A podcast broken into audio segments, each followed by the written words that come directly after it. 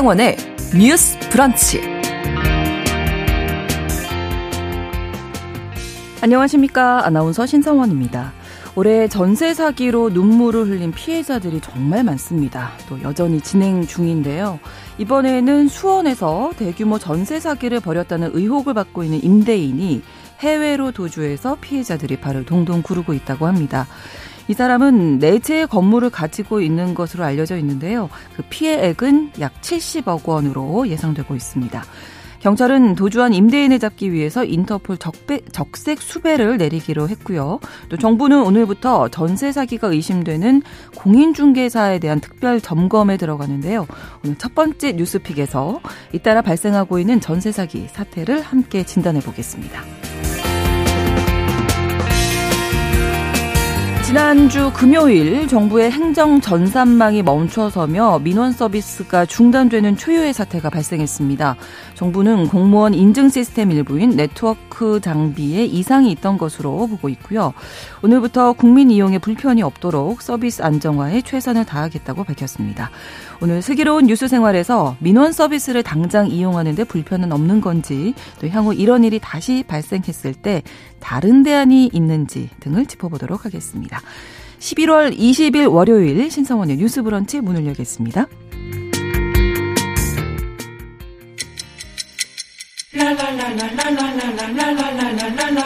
듣고 공감하고 진단합니다. 우리 사회를 바라보는 새로운 시선. 신성원의 뉴스 브런치 뉴스픽.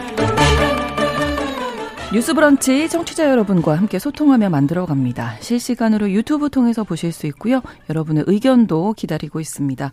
짧은 문자 50원, 긴 문자 100원이 드는 샵 9730, 우물정 9730번 누르시고 의견 보내실 수 있고요. 또 라디오와 콩 앱으로도 많이 참여해 주시기 바랍니다. 월요일의 뉴스픽은 이슬기 기자, 조을원 변호사 두 분과 함께하겠습니다. 어서 오십시오. 네, 반갑습니다. 안녕하세요. 자, 첫 번째 뉴스픽 전세 사기 관련한 이야기 준비했는데요. 수원 전세 사기 의혹을 받고 있는 임대인이 해외로 도주해서 피해자들이 지금 애가 타고 있는 상황인데, 사실은 뭐 지역마다 지금 뭐 전세 사기 이야기 너무 많이 나와서 좀 어떤 사건이 어디에서 있었더라 뭐 좀 헷갈릴 정도이기도 하는데, 일단 이 사건 좀 정리해 주실까요, 이슬기 기자님? 수원에서 발생했네요. 네, 수원에서 발생한 건이고요. 이제 이 도주한 임대인 A씨에 대해서는 총 18건의 고소장이 접수돼 있는 상태입니다. A씨 같은 경우는 경기 수원과 경기도 일대에 빌라를 여러 개 보유를 하고 있었어요. 근데 지난 8월쯤 전세보증금 반환을 앞두고 갑자기 잠적을 했습니다. 네. 임차인들은 A씨와 각각 한 1억 원 정도의 임대차 계약을 맺고 있었는데, 이들이 잇따라 고소장을 내면서 이제 피해 규모가 계속 불어나고 있고요.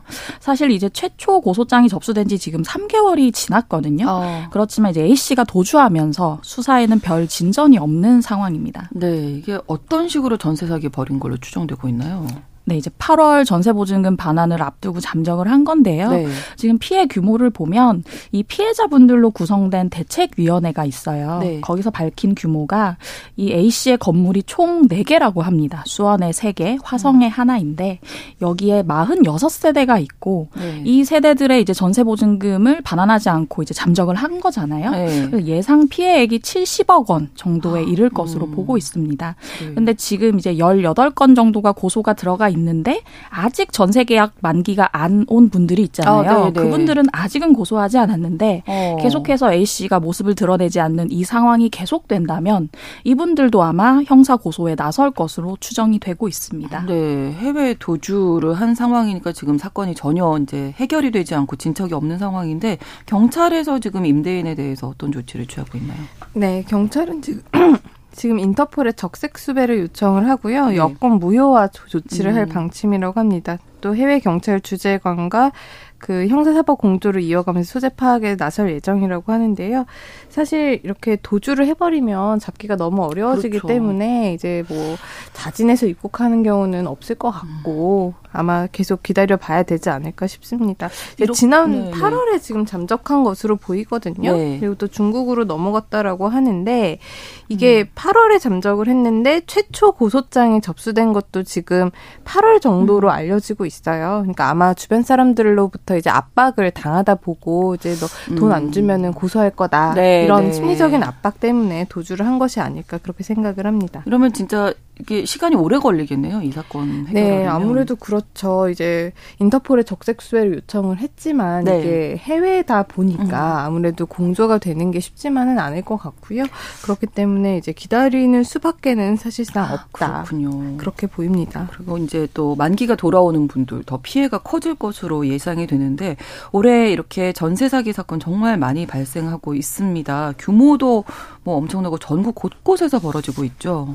네, 뭐 많이 들었던 지명이 서울 강서구라든지 네, 인천 미추홀구, 네. 방금 말씀드린 경기 수원과 뭐 대전 정도로 보시면 되는데요. 네. 이제 국토교통부가 지난 6월부터 전세 사기 피해 신청 이제 지원 접수를 받기 시작했어요. 네. 6월부터 받은 그 누적 기준 건수를 지난달 집계를 해보니 1,543건, 10,000건을 넘어섰습니다. 이제 9월까지는 이제 피해자로 확정된 분들이 6,000여 명 정도였거든요. 네. 근데 이 중에 수도권 비중이 66%에 달합니다. 방금 말씀드린 그 지역군들에서 굉장히 비중이 큰데요. 인천이 25%고요. 서울이 24%, 경기 17% 순입니다. 주택 유형별로 보면 네. 아파트보다는 비아파트, 이제 좀 시세를 알기가 어려운 그렇죠. 뭐 빌라라든지 오피스텔 이런 쪽에서 많이 발생을 했고요. 비아파트가 전체 비중의 70% 정도에 해당을 합니다. 네. 이제 다세대 주택이 32%였고요. 오피스텔 26%, 다가구 주택 11% 순으로 이제 피해 규모가 추산이 되고 있습니다. 네. 연령별로는 2030이 약 70%예요. 이분들이 많이 피해를 입으셨는데요. 네. 아무래도 이분들은 이제 좀 나이도 어리고 사회 초년생이다 보니 네. 비교적 소액인 임차보증금이 한 2억 원 이하로 많이 전세 사기에 집중 표적이 됐다. 이렇게 보시면 될 것 같습니다. 네. 자, 어떤 식으로 사기가 발생하고 있는지 그 유형도 좀 정리해 볼 수 있죠. 네. 지금 국토교통부에 따르면 전세 사기 피해 사례로 9월 20일 기준으로 인정된 사례가 6,063건인데요. 네. 이 중에서 이제 무자본 갭투기라고 하는 유형이 2,536건, 그러니까 41.8%로 가장 많았고요. 네. 그다음에 이제 신탁 사기가 7.3%, 대항력 악용을 한 케이스들이 0.1%인데 이제 무자본 갭투기가 가장 많은데 이 유형은 뭐냐면 시세를 잘 알지 못하는 그런 주택에 대해서 네. 이것을 비싼 금액에 시세보다 좀 비싸거나 아니면 시세보다 조금 낮은 그러니까 별로 차이가 나지 않는 전세가랑 매매가가 별로 차지 않는 상황에서 계약을 맺는 거예요. 네, 그러다 보면 시세가 떨어지면 그렇죠. 회수하기가 어렵잖아요. 그렇죠. 그리고 이렇게만 하면 또 어떻게 보면 사기가 아닐 수도 있는데 그 전세보증금을 가지고 또 딴 집을 사고 이거를 순차적으로 계속 연결을 하는 거죠. 그러니까 수십 채, 뭐 수백 채를 가지고 이런 식으로 돌려막기를 하다 보니까 그런 부분이 이제 무자본 갭투기라고 해서 이 유형이 가장 많고요. 네. 신탁 사기가 그 다음이었는데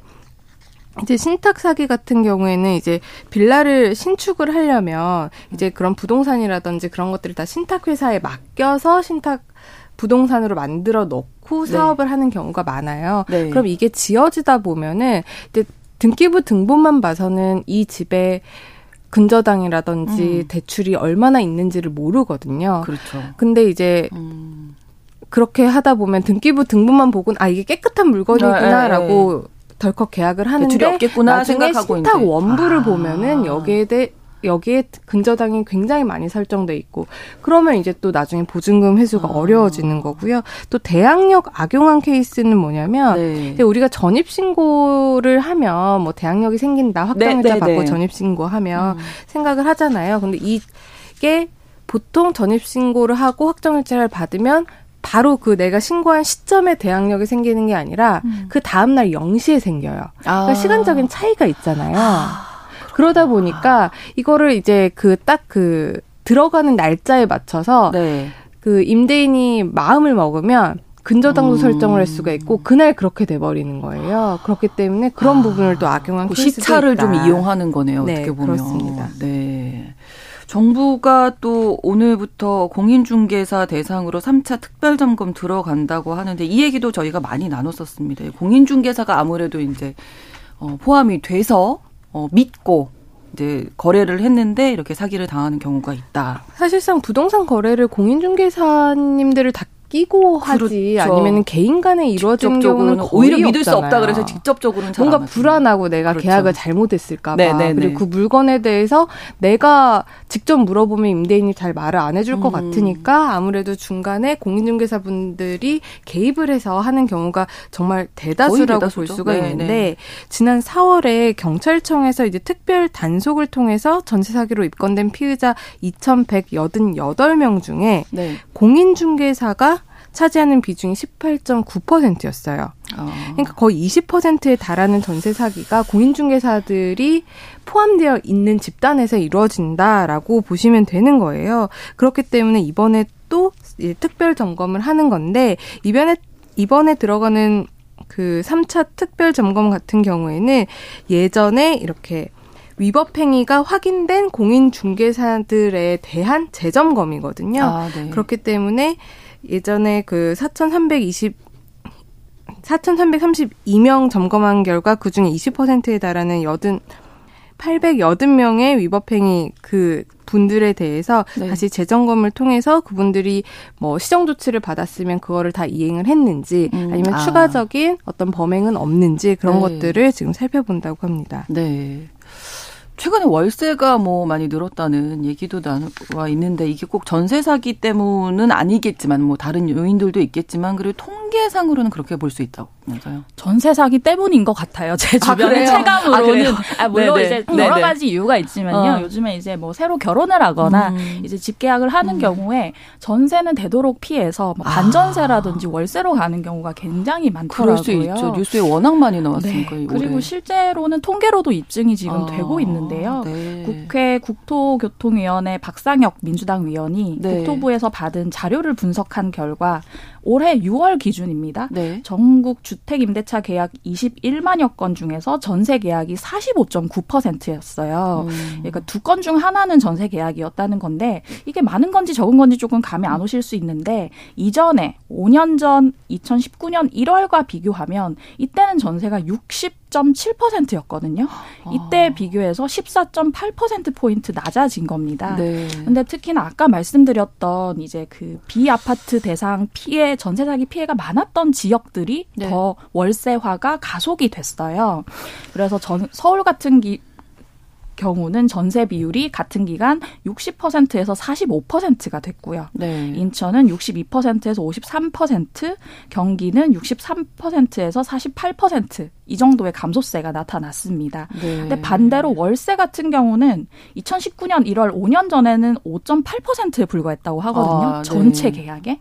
근데 지난 6월에는 12.6%로 2배 넘게 증가를 해서 아무래도 많은 분들이 이제 전세 계약에 좀 위험 부담을 느끼고 계신다. 이렇게 볼 수 있어요. 근데 그러다 보니 생긴 결과가 뭐냐면 월세 가격이 계속해서 가파르게 오르는 상황이 계속되는 거예요. 그래서 한국 부동산 부동산원에서 발표한 전국 빌라 월세 가격 지수라는 게 있는데요. 특히나 이제 전세 사기로 많이 부각됐던 부분이 빌라나 오피스텔 같은 부분이잖아요. 여기서 월세를 많이들 하시거든요. 가격 지수 변동률이라는 게 있는데 이게 올해 3월에 상승 전환을 했습니다. 0.03%였는데요. 4월에 0.1%, 7월에 0.12% 이런 식으로 계속해서 확대가 되고 있는 추세입니다. 이러다 보니까 이제 기준금리 인상이라든지 고물가까지 이어지는데 월세까지 이러다 보니까 생활비 부담이 만만치 않다라고 보시면 될 것 같습니다. 그렇군요. 정부가 지금 전세 사기 특별법 만들어서 시행을 하고 있는 상황이고 얼마 전에 좀 그 추가로 피해자로 인정받은 분들이 계신데 여기 좀 이제 전재산인 경우가 많아서 아까도 2030 젊은 층이 정말 피해를 많이 보고 있다 이런 얘기를 해주셔서 더 세심하게 좀 잘 살펴야 될 것 같습니다. 이제 올해 5월에 통과됐던 전세 사기 특별법이라는 것이 있잖아요. 이게 이제 한시적으로 2년 동안 시행 중인데요. 여기 내용은 간략하게 설명드리면 이제 피해자들에게 경매에 넘어간 주택에 대해서 최고 낙찰액으로 우선 매수할 수 있는 권리를 준다. 그리고 이게 안 되는 경우 LH가 해당 주택을 매수해서 공공임대로 제공할 수 있게 해준다. 그리고 피해자에게 저리로 전세자금을 대출해준다. 이런 부분들이 있잖아요.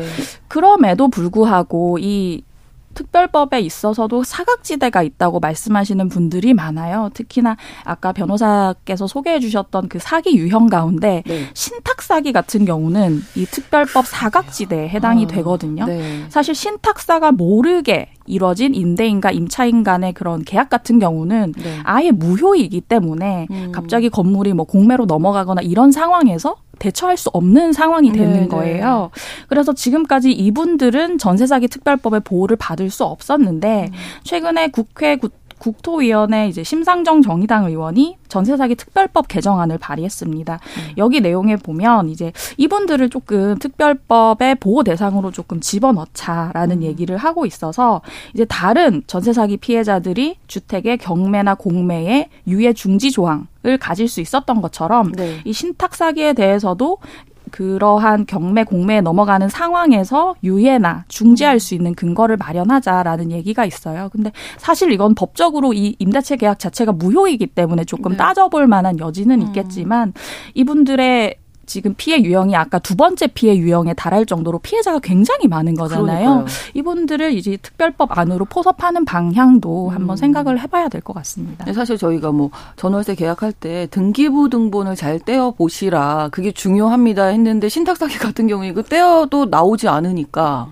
그러니까 전세 사기를 어떻게 예방하나요라고 하면은 그냥 많은 변호사들이나 아니면은 여기저기서 등기부 등본을 잘 확인해라. 네, 네. 뭐 확정일자 받으세요. 뭐 네, 이런 확정일자 전입증 꼭 해라. 네, 네, 네. 그리고 요즘은 그 전세 보증금 반환 보증금을 네, 네. 꼭 들어라라고 말씀을 하시는데 사실 사기를 치려고 하면은 그것도 안 당할 사람이 없거든요. 이게 있겠죠. 뭐 변호사라고 안 당하고 그런 것도 아니고 그렇습니다. 사기를 치려는 사람들이 너무나도 교묘하고 악랄하게 그 방법을 계속 강구하기 때문에 네. 쉽지만은 않습니다. 네. 그럼에도 불구하고 이제 함께 그 우리가 임대차 계약을 체결할 때 어떤 순서로 이제 체결을 하면서 우리가 예방을 할 수 있는지를 좀 말씀드리고 싶은데 네. 우리가 이제 어떤 전셋집을 알아본다 아니면 월세집을 알아본다 하면 일단 집을 고르잖아요. 그렇죠. 근데 집을 고를 때 이제 제일 중요해야 되는 게 깡통 전세 사기를 조심해야 돼요. 아까도 말씀드렸지만 그 무자본 갭 투자라고 해서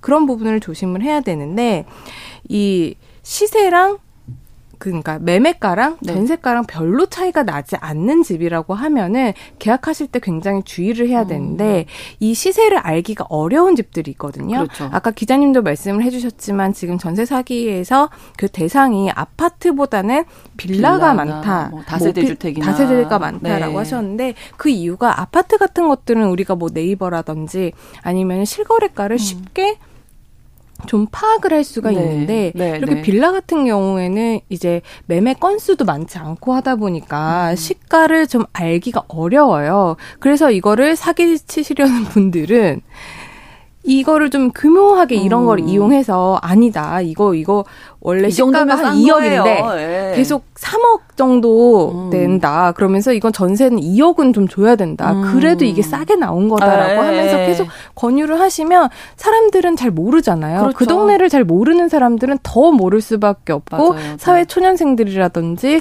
이제 막 내가 뭔가 집을 계약해보겠다 이런 걸 처음 하시는 분들은 네. 중개사 분들의 말씀을 믿을 수밖에 없으니까 그냥 넘어가는 거예요. 집 볼 때 왜 내가 을이 되나요? 약간 제가 죄송한 마음으로 계속 내가 뭘 잘 몰라서 이렇게 그렇기 좀, 때문에 네. 집값이 얼마인지 확인하는 게 굉장히 중요한데 그렇습니다. 그거를 확인할 수 있는 방법은 공인중개사님을 한 분만 알아보지 말고 네. 여러분들의 얘기를 들어보는 것도 중요하고 네. 또 국토교통부 실거래 공개 시스템에 접속을 해서 좀 비슷한 빌라나 위치에 있는 그런 집들이 얼마에 매매가 됐는지 네. 얼마에 전세가 이루어졌는지를 좀 보시는 게 좋을 것 같고요. 또 이렇게 말씀을 하시는 분들도 있어요. 집 고를 때. 중개사님들이 여기에 되게 지금 대출이 많이 껴있는데 등기부 등본에 임대인이 부자다.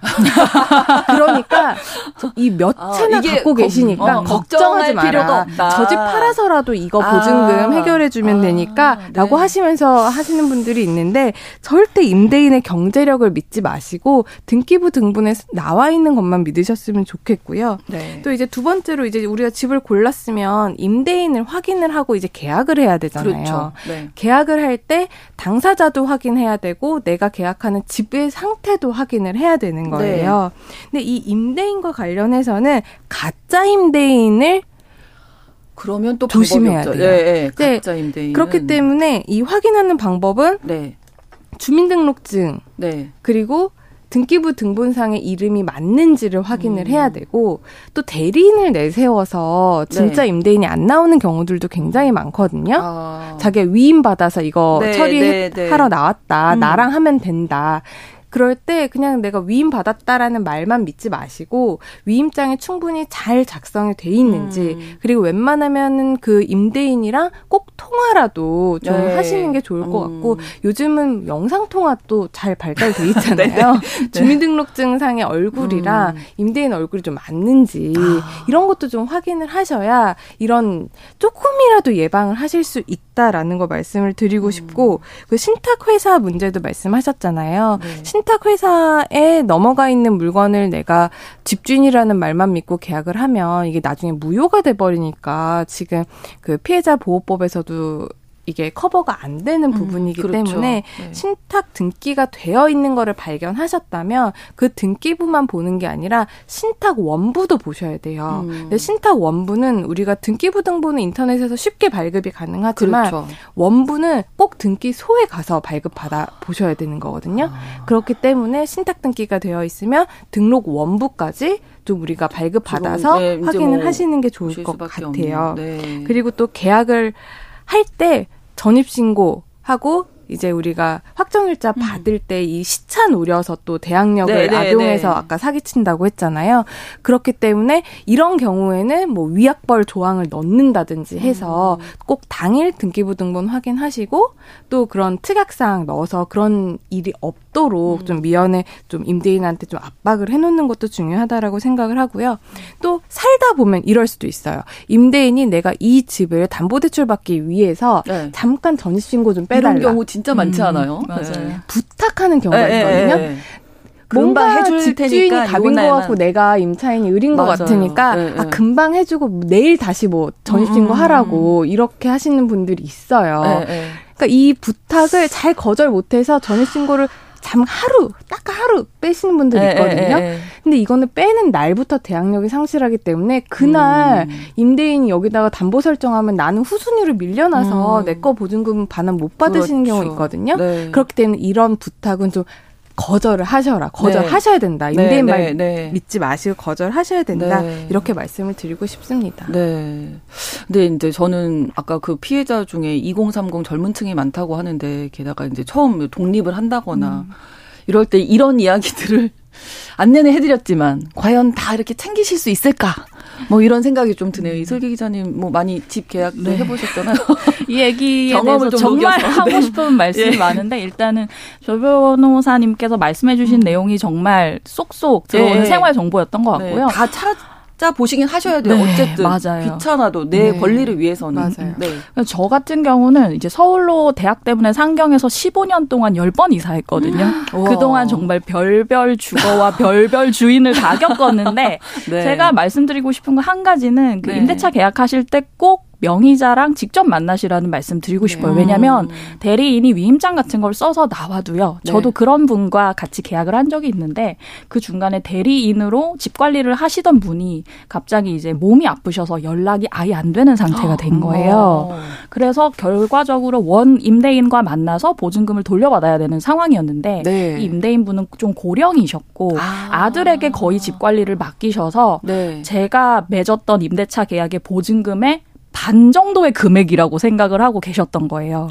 예를 들어 2천만 원이면 네, 1,000만 원 정도만 돌려주면 된다고 계약 해지 이제 만료 직전에 그렇게 생각을 하셔서 제가 너무 힘들었던 경험이 있었어요. 그래서 임대인과 직접 소통하시는 걸 저는 매우 권하고요. 그리고 이건 그냥 생활의 팁 같은 건데 그런 부동산 같은 데 가시면 아무래도 사회초년생 가면 조금 이쪽 경기를 잘 모르니까 위축되고 네. 약간 이렇게 좀 낮게 보는 말들을 하실 수 있는데 아가씨 여기가 원래 다 그래. 이럴 때 당당하게 얘기하십시오. 내 돈입니다. 내 권리를 예, 지키셔야 된다는 거. 잠시 후에 저희 또 계속 이야기 나누겠습니다. 11시 30분부터 일부 지역에서는 해당 지역 방송 보내드립니다.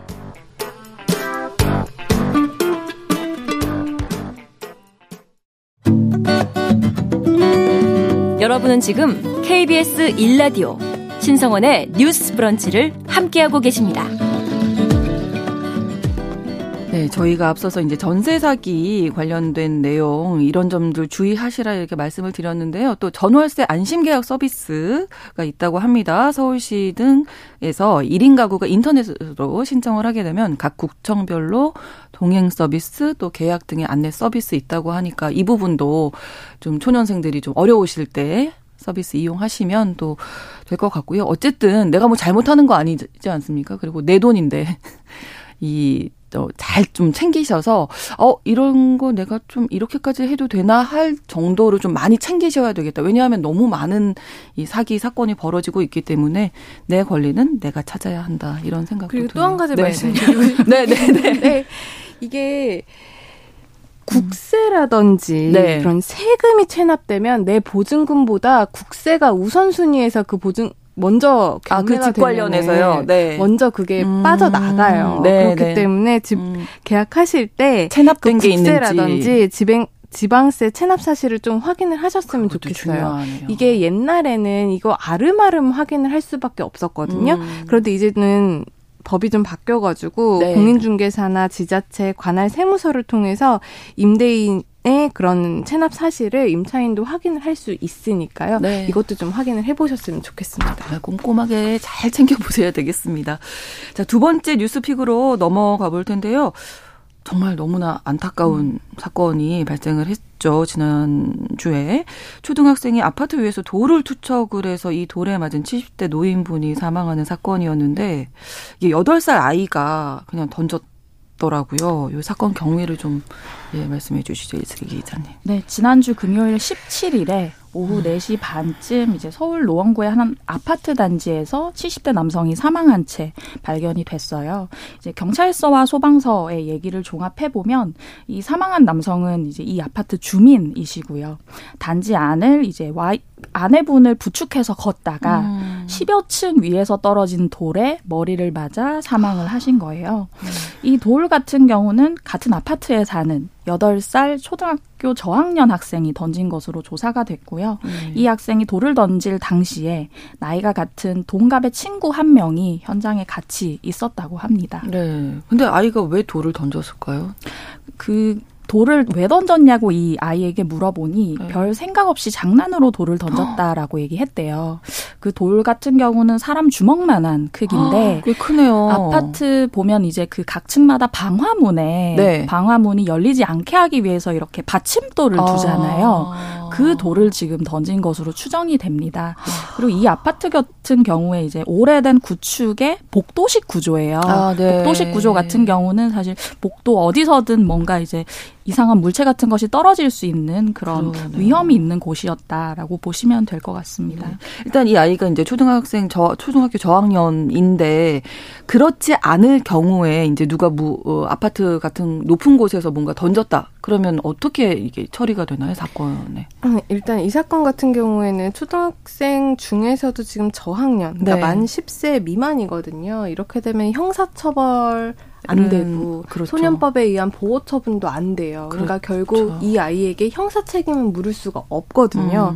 그런데 이게 만약에 아이가 아니라 뭐 형사 책임을 물을 수 있는 나이 아니면은 소년법에 의해서 보호 처분을 받을 수 있는 나이다라고 하면은 이게 생각보다 큰 범죄입니다. 그러니까 물론 이제 단순히 투기만 했으면 이건 과태료 사안이거든요. 한 5만 원 정도의 이렇게 단순 투기라고 되지만 기본적으로 뭐를 던지면은 밑에 뭐가 깨지거나 맞거나 이런 걸 충분히 상상을 할 수가 있고 예견이 가능하잖아요. 그렇죠. 그렇기 때문에 이거는 미필적 고의가 있다라고 봐도 되는 거죠. 그렇기 때문에 재물을 손괴하려는 부분에 대해서 미필적 고의가 있으면 재물 손괴죄가 돼서 3년 이하의 징역 700만 원 이하의 벌금이 되는데 이게 돌 자체가 위험한 물건이에요. 그러니까요. 그렇기 때문에 재물 손괴도 일반적인 재물 손괴 아니라 특수 재물 손괴라고 해서 7년 이하의 징역 1,000만 원 이하의 벌금으로 훨씬 형량이 무거워지는 중범죄라고 생각을 하시면 되고요. 네. 또 사람이 지나가다가 충분히 맞을 수도 있고 맞아서 다칠 수도 있고 그렇죠.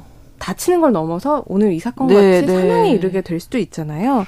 그렇게 되면은 특수 폭행, 특수 상해죄가 되고 또 상해에 이어서 사망까지 이르게 되면은 살인의 고의도 이제 있는지는 봐야겠지만 경우에 따라서는 살인죄까지 해당할 수 있는 굉장히 무거운 범죄라고 생각을 하시면 됩니다. 만 10세 미만이니까 이제 형사처벌 받을 수 없다고 하면 보통 이제 그럴 경우에 부모가 이제 보호자, 뭐 대리인 이렇게 많이 되잖아요. 부모에게는 이게 이제 책임이라고 하면 우리 법에서 형사 책임이 있고요. 예. 민사 책임이 있어요. 그렇기 때문에 형사 책임은 아까 10세 미만이기 때문에 지지 않는다라고 말씀을 드렸고, 민사 책임 관련해서는 민법에 보면은 미성년자에게는 그 손해에 대해서 변별할 지능이 없는 경우에는 민사 책임을 지을 수 없다라고 되어 있기 때문에 이 아이가 미성년자긴 하지만 그 부분에 대해서 변별할 능력이 있었는지 없었는지에 따라서 민사 책임을 스스로 질 수도 있고 지지 않을 수도 있는데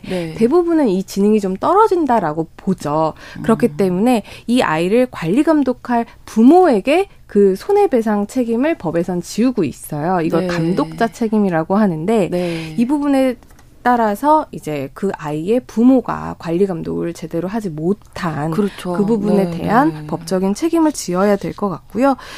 예전에 유사한 사건들이 있어요. 그러니까 자녀가 과거에 이런 뭐 투기는 꼭 아니지만 어떤 비행 청소년들의 문제에 있어서 비행 전력이 있을 경우에 이런 거를 제대로 관리하지 못하고 훈육하지 못한 상황에서 부모에게 법적으로 손해배상 책임을 물은 그런 사건이 있고, 법원에서 뭐 2억 정도의 손해배상도 인정한 판례들이 있기 때문에 그런 사안에 따라서 이번 케이스도 좀 다뤄지지 않을까 싶습니다. 네, 유족들이 얼마나 놀라시고 황망하실까 그런 생각도 드는데, 사실 요즘에 뭐 저희 앞서서 전세 사기 관련해서도 이야기했지만 공공주택이 정말 많습니다. 오피스텔도 그렇고 아파트, 빌라 많은데 이런 크고 작은 사고들이 지금 많이 있었거든요. 네, 여러 가지로 많이 다뤄졌는데 특히나 온라인 커뮤니티 같은 데서 보면 아령이 갑자기 뭐 떨어졌다라든지 그리고 물풍선이 이제 차를 습격했다 이런 것도 있고, 제가 실제 경험한 저희 아파트 사례는 담배꽁초가 위층의 담배꽁초가 아래층에 에어컨 실외기 위에 떨어진 거예요. 근데 불씨가 조금 남아 있었던 거예요. 근데 화재까지 이어지진 않았지만 화재까지 이어질 수 있었던 정말 큰 일이 날 뻔한 일이었고, 아파트 전체적으로 이제 경고 메시지가 나오기도 했었습니다. 그뿐만 아니라 많이들 기억하실 부분이 2015년에 일어났던 캔맘 벽돌 사망 사건이라는 게 있어요. 이게 경기 용인의 한 아파트 옥상에서 초등학생 2명이 낙하 실험을 하기 위해서 벽돌을 떨어뜨렸고요. 밑에서 이제 50대 여성이 그 벽돌을 맞고 숨졌고, 옆에 있던 20대 남성도 중상을 입은 사건이었습니다.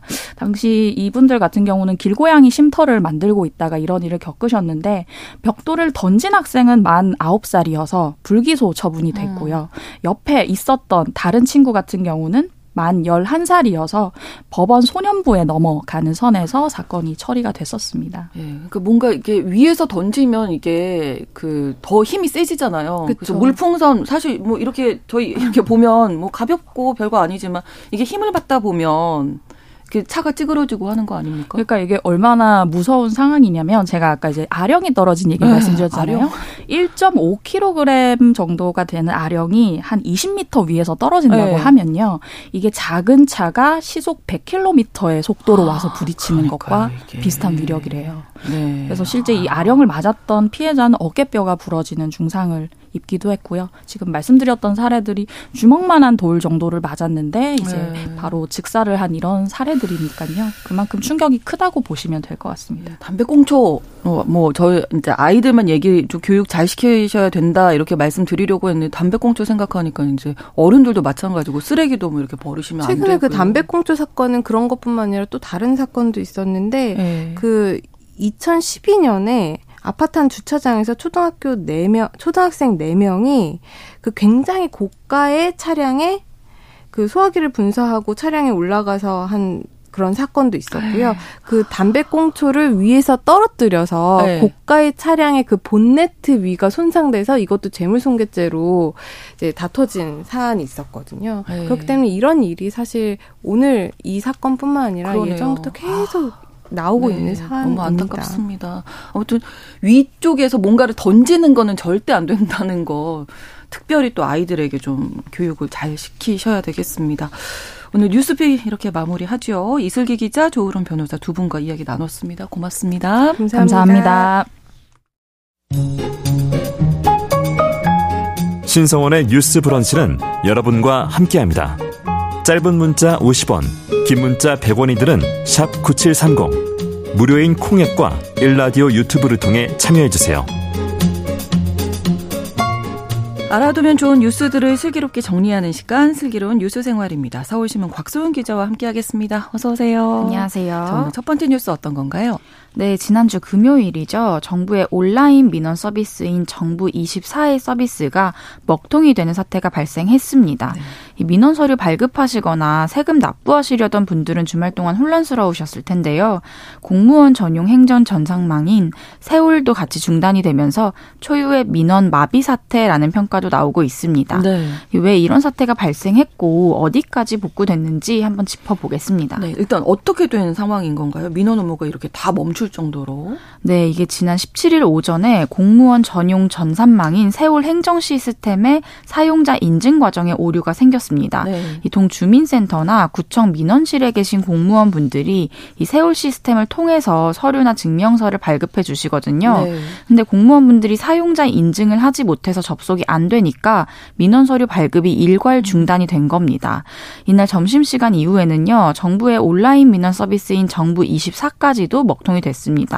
이 세월이 주민센터나 구청에 직접 가서 공무원분들께 민원 처리를 받는 오프라인 방식이라면 네. 정부 24는 주민분들이 직접 홈페이지에 접속해서 발급을 받을 수 있는 온라인 민원 서비스거든요. 그런데 이 두 가지 서비스가 모두 마비가 된 겁니다. 네, 어떻게 좀 지금 복구가 다 됐네요. 원인도 밝혀졌는지도 궁금하고요. 네, 현재까지 정부가 파악한 이유는요. 이 공무원이 세월 서비스에 접속할 때 공무원 인증 시스템이 작동을 하거든요. 네. 근데 이 시스템의 일부 장비에 네트워크 이상이 생겼고요. 이중화되어 있는 다른 장비도 문제를 일으켰기 때문이라고 합니다. 현재는 17일 밤부터 행정안전부가 지방행정 전산서비스장애 대책본부를 구성했고요. 18일 오전에 정부 24 서비스를 재개했습니다. 어제 오후에는 세월 시스템 역시 정상화가 돼서 현재는 이 민원 서비스 먹통 사태가 우선은 일단락돼서 정상적으로 운영 중인 상태입니다. 지금은 이제 이용을 하실 수 있는데 금요일에 네, 이제 급하게 필요하셨던 분들, 서류 못 되신 분들은 어떻게 될까요? 네, 먼저 주민센터에서 처리되는 납부나 신고와 같은 공공민원의 경우에는요. 서비스 복구가 이미 됐으니까 네. 이제 납부 가능 시점을 기한까지 납부 가능 시점까지 기한을 좀 연장을 네. 하기로 했습니다. 네. 주소 이전 확정일자 같이 당일에 바로 처리됐어야 되는 업무들이 그렇죠. 있는데 네. 이런 부분들은 17일에 방문하셨을 때 이제 수기로 접수를 하셨을 거예요. 네. 그 복구 이후에 17일자로 소급해서 처리가 됩니다. 네. 자, 그러면 이제 정부 24 같은 것들이 이제 온라인 서비스잖아요. 이렇게 네. 안 될 때 대체 가능한 민원 서비스 있을까요? 네, 대체 민원 창구 몇 곳 소개를 좀 해드릴게요. 네. 이 주민등록번호를 확인해야 되는 기본 증명서라든지 가족관계 증명서는 이 대법원 전자가족관계 등록 시스템에서 받으실 수 있고요. 네. 이 국세 납세 증명, 소득 금액 증명 등 이 소득과 납세 관련된 부분은 국세청의 홈택스에서 발급받으실 수가 있습니다. 네. 지방세 납세 증명서랑 지방세 세목별 과세 증명서는 위택스, 운전경력 증명서 등은 경찰청 교통민원 24에서 발급받으시면 됩니다. 네, 이런 부분도 미리 좀 알아두시면 좋겠습니다. 자, 다음 소식은 어떤 건가요? 네, 청년들이 경제적인 사정에 좌절하지 않고 콘텐츠나 예술 분야에 얼마든지 도전할 수 있도록 지원하는 정부 정책 좀 간단히 소개해드리려고 합니다. 네. 문화체육관광부랑 한국콘텐츠진흥원이 주관하는 콘텐츠 창의인재 동반사업이란 정책인데요. 이 영상이나 이야기, 음악, 만화 이런 여러 가지 분야에서 콘텐츠를 직접 창작하고 싶어하는 청년들이 계시잖아요. 네. 이 분들에게 분야별로 멘토링 서비스랑 월 150만 원의 창작 지원금을 지급하는 내용입니다.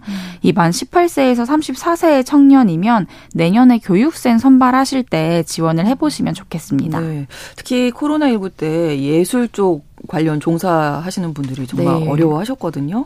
예술이나 문화 지원 정책 어떤 게 있을까요?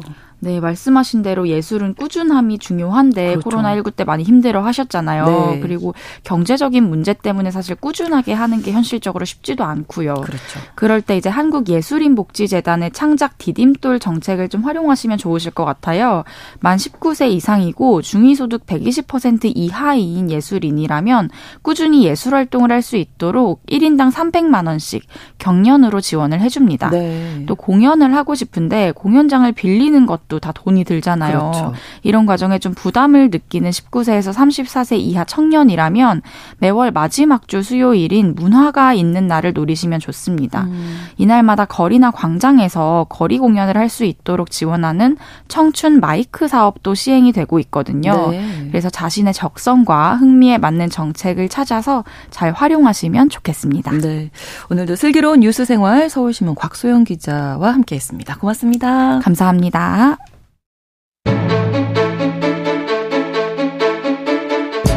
오늘날 주목해야 할 글로벌 이슈 뉴스 브런치 더 국제라이브.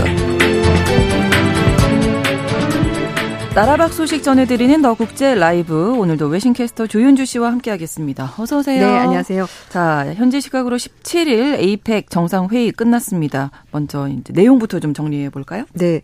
아시아 태평양 21개 회원국들이 참석한 아시아 태평양 경제협력체 APEC 정상회의 17일에 끝났습니다. APEC은 다자 무역 확대, 영내 경제 통합을 위해서 노력하는 이 골든게이트 선언 채택하고 끝이 났는데요. 네. 의장국이 바로 미국이었고 바이든 대통령은 아시아 태평양 지역에 대한 미국의 약속은 변함이 없다라면서 확고한 의지도 밝혔습니다. 이 골든게이트 선언은 세계 무역기구 WTO를 중심으로 한 규칙에 기반해서 다자간 무역 체제 중요성을 재확인한다면서 무역 확대, 자유화, 기후변화 대응, 부패 찾기 위해서 지속적으로 회원국들이 노력하기로 그렇게 약속했습니다. 하지만 우크라이나 전쟁, 이스라엘 팔레스타인 무장정부 하마스 간의 전쟁, WTO 개혁에 대해서는 회원국들 간에 이견이 있어서 이제 별도의 의장선언을 통해서 대처하기로 했습니다. 네. 일단 회원국 대부분이 우크라이나 침략을 강력히 규탄한다고 명시했는데요. 중동 전쟁에 대해서는 가자 지구 위기에 대해서 의견을 나눴다. 여기까지만 얘기하고 끝났습니다. 이 개최국이 이제 미국이라서 조 바이든 대통령이 어떤 얘기를 하는가, 이것도 이제 관심사였다. 지난주에 짚어주셨었는데. 네, 아시아 태평양 지역의 중요성을 강조했다면서요? 그렇습니다. 바이든 대통령은 아시아 태평양에 대해서 흔들림 없는 서약을 재확인했습니다. 바이든 대통령은 아시아 태평양에 대한 미국의 약속은 변함이 없고 미국의 관점에서 볼 때 아시아 태평양은 필수적이다. 이렇게 얘기를 했습니다. 이제 중국이 있다 보니까 아무래도 좀 신경이 쓰였던 것 같고요. 그리고 이제 다음 내년 회의가 페루에서 열린다면서 페루 대통령에게 의사봉을 넘겼습니다. 이 에이펙은 원래 1989년에 아시아 태평양 지역에서 경제 성장과 번영을 목표로 한 비공식 대화 포럼입니다. 그러니까 결국 아시아 태평양 지역을 중심으로 해서 모인 거고요. 93년에 정상회의로 격상이 됐고 우리나라, 미국, 일본, 중국, 러시아, 아세안 6개국, 홍콩 포함해서 21개 국가가 회원국입니다. 네. 이 회원국 인구가 30억 명이고요. 전 세계 인구의 38%, 그리고 국내 총생산 GDP는 전 세계 인구 대비해서 60%, 무역은 전 세계 무역의 절반. 그러니까 미국도 이 지역이 중요하다는 것을 분명히 알고 있습니다. 네. 네. 근데 이제 기대했던 한중 정상회담이 열리지 못한 점이 이제 아쉬운 점이죠? 네, 맞습니다. 일단 대통령실 관계자는 2박 3일간 APEC 정상회담뿐만 아니라 인도 태평양 경제 프레임워크, 정상회의 등 다자 행사 일정이 좀 빡빡하게 있어서 양자회담하기 시간이 좀 모자랐다라고 얘기를 했고요. 대신에 16일 날 APEC 정상회 세션 1에서 한 3, 4분 정도 잠깐 윤 대통령과 시 주석이 만나긴 했습니다. 근데 대통령실 관계자 얘기로는 지난 9월 달에 아세안 관련 회의 참석자 인도네시아 자카르타를 윤 대통령이 방문했고 그때 리창 총리 이미 만났다고 설명했고요. 네. 또 항저우 아시안게임 개막식 때 한덕수 총리가 시 주석과 대화했기 때문에 우리나라 중국 간의 긴박한 현안에 대해서는 얘기를 다 나눴다라고 얘기를 했습니다. 네. 이번 APEC 회의에서 가장 주목을 받았던 부분은 이제 바이든 대통령과 시진핑 주석의 네. 만남인데 미중 정상회담에서 양측이 합의한 내용은 어떻습니까? 네. 일단 뭐 두 나라 간의 안정적인 대화 기틀 마련했다. 그건 긍정적인 평가이긴 한데요. 네. 경제 문제에 대해서는 눈에 띌 만한 성과가 없었다는 한계를 보여줬습니다. 일단 두 정상이 이번 회담 통해서 정상 간의 직통 한 라인을 개설하자라고 합의했고요. 네. 또 중단됐었던 미국과 중국 간의 군사 분야 대화를 재개하기로 하면서 진전된 부분이 있었습니다. APEC 회의에 참석한 시 주석이 15일 오전 11시 16분쯤에 바이든 대통령과 이제 악수를 나누고서 확대 정상회담 시작했고요. 무려 4시간 동안 회담했습니다. 2시간 동안 회담에서는 이제 업무 오찬을 진행하면서 같이 대화를 나눴고요. 네. 오찬 끝나고 나서는 수행은 없이 두 사람만 나란히 산책하면서 좀 세부적인 여러 가지 얘기를 한 것 같습니다. 바이든 대통령은 경쟁이 갈등으로 치닫지 않도록 해야 된다라고 강조했고요. 네. 시 주석도 갈등과 대립은 두 나라 모두에게 견딜 수 없는 결과를 초래하게 될 것이라고 말했습니다. 일단 양국 군대끼리 대화를 제도하자라고 분명히 미국 쪽에서 얘기를 했고요. 중국도 좋다라고 대답했습니다. 지금 현재 중국이 국방장관이 공석인데요. 임명되는 대로 바로 로이드 오스틴 국방부 장관과 만나기로 서로 약속을 했습니다. 중국 외교부도 양국이 평등과 존중을 바탕으로 양국 군의 이제 고위급 소통, 국방부 실무회담, 해상군사안보협의체 회의, 사령관급 전화통화도 재개하기로 합의했다고 확인했습니다. 네. 저 그리고 미국이 좀 가장 민감하게 생각하는 문제가 마약성 진통제죠. 이 펜타닐 얘기인데 네. 펜타닐의 유입을 막기 위해서 중국 정부가 노력하겠다 이렇게 약속을 했네요. 네. 왜냐하면은 그 중국 쪽에서 이 펜타닐의 원료를 만드는 화학회사가 있고요. 이걸 네. 통해서 이게 이제 멕시코로 넘어가서 거기서 제품이 만들어져서 미국으로 건너가게 된 겁니다. 이게 사실 왜 문제냐면 이게 굉장히 강력한 진통제인데요. 네, 몰핀보다 네. 거의 50배에서 100배나 강력한 그런 진통제입니다. 원래 얀센이란 제약회사가 만든 진통제인데 네. 이게 특허가 끝나면서 이제 가짜약이 만들어지기 시작된 겁니다. 특히 멕시코, 피지, 브루나이, 페루 이런 쪽과 이제 넘어가면서 거기서 약품이 만들어져서 미국으로 건너가게 되는데요. 그래서 시 주석이 여기에 있는 국가들 정상들과도 만나서 마약 원료 단속에 협력해달라 이렇게 서로 합의를 한 겁니다. 시 주석은 다만 대만 문제에 대해서는요. 중미 관계에서 가장 중요하고 민감한 문제다라고 규정하면서 네. 미국은 대만 독립 지지하지 않겠다라고 입장을 밝혔는데 행동도 좀 해달라라고 얘기했습니다. 왜냐하면 미국이 매년 대만에 무기를 팔거든요. 그렇죠. 그래서 이걸 하지 말아달라. 말과 행동이 다르지 않냐라고 얘기했고요. 하지만 또 시 주석은 미국이 그 중국 수출 통제하는 데 대해서도 불편한 심경을 드러냈습니다.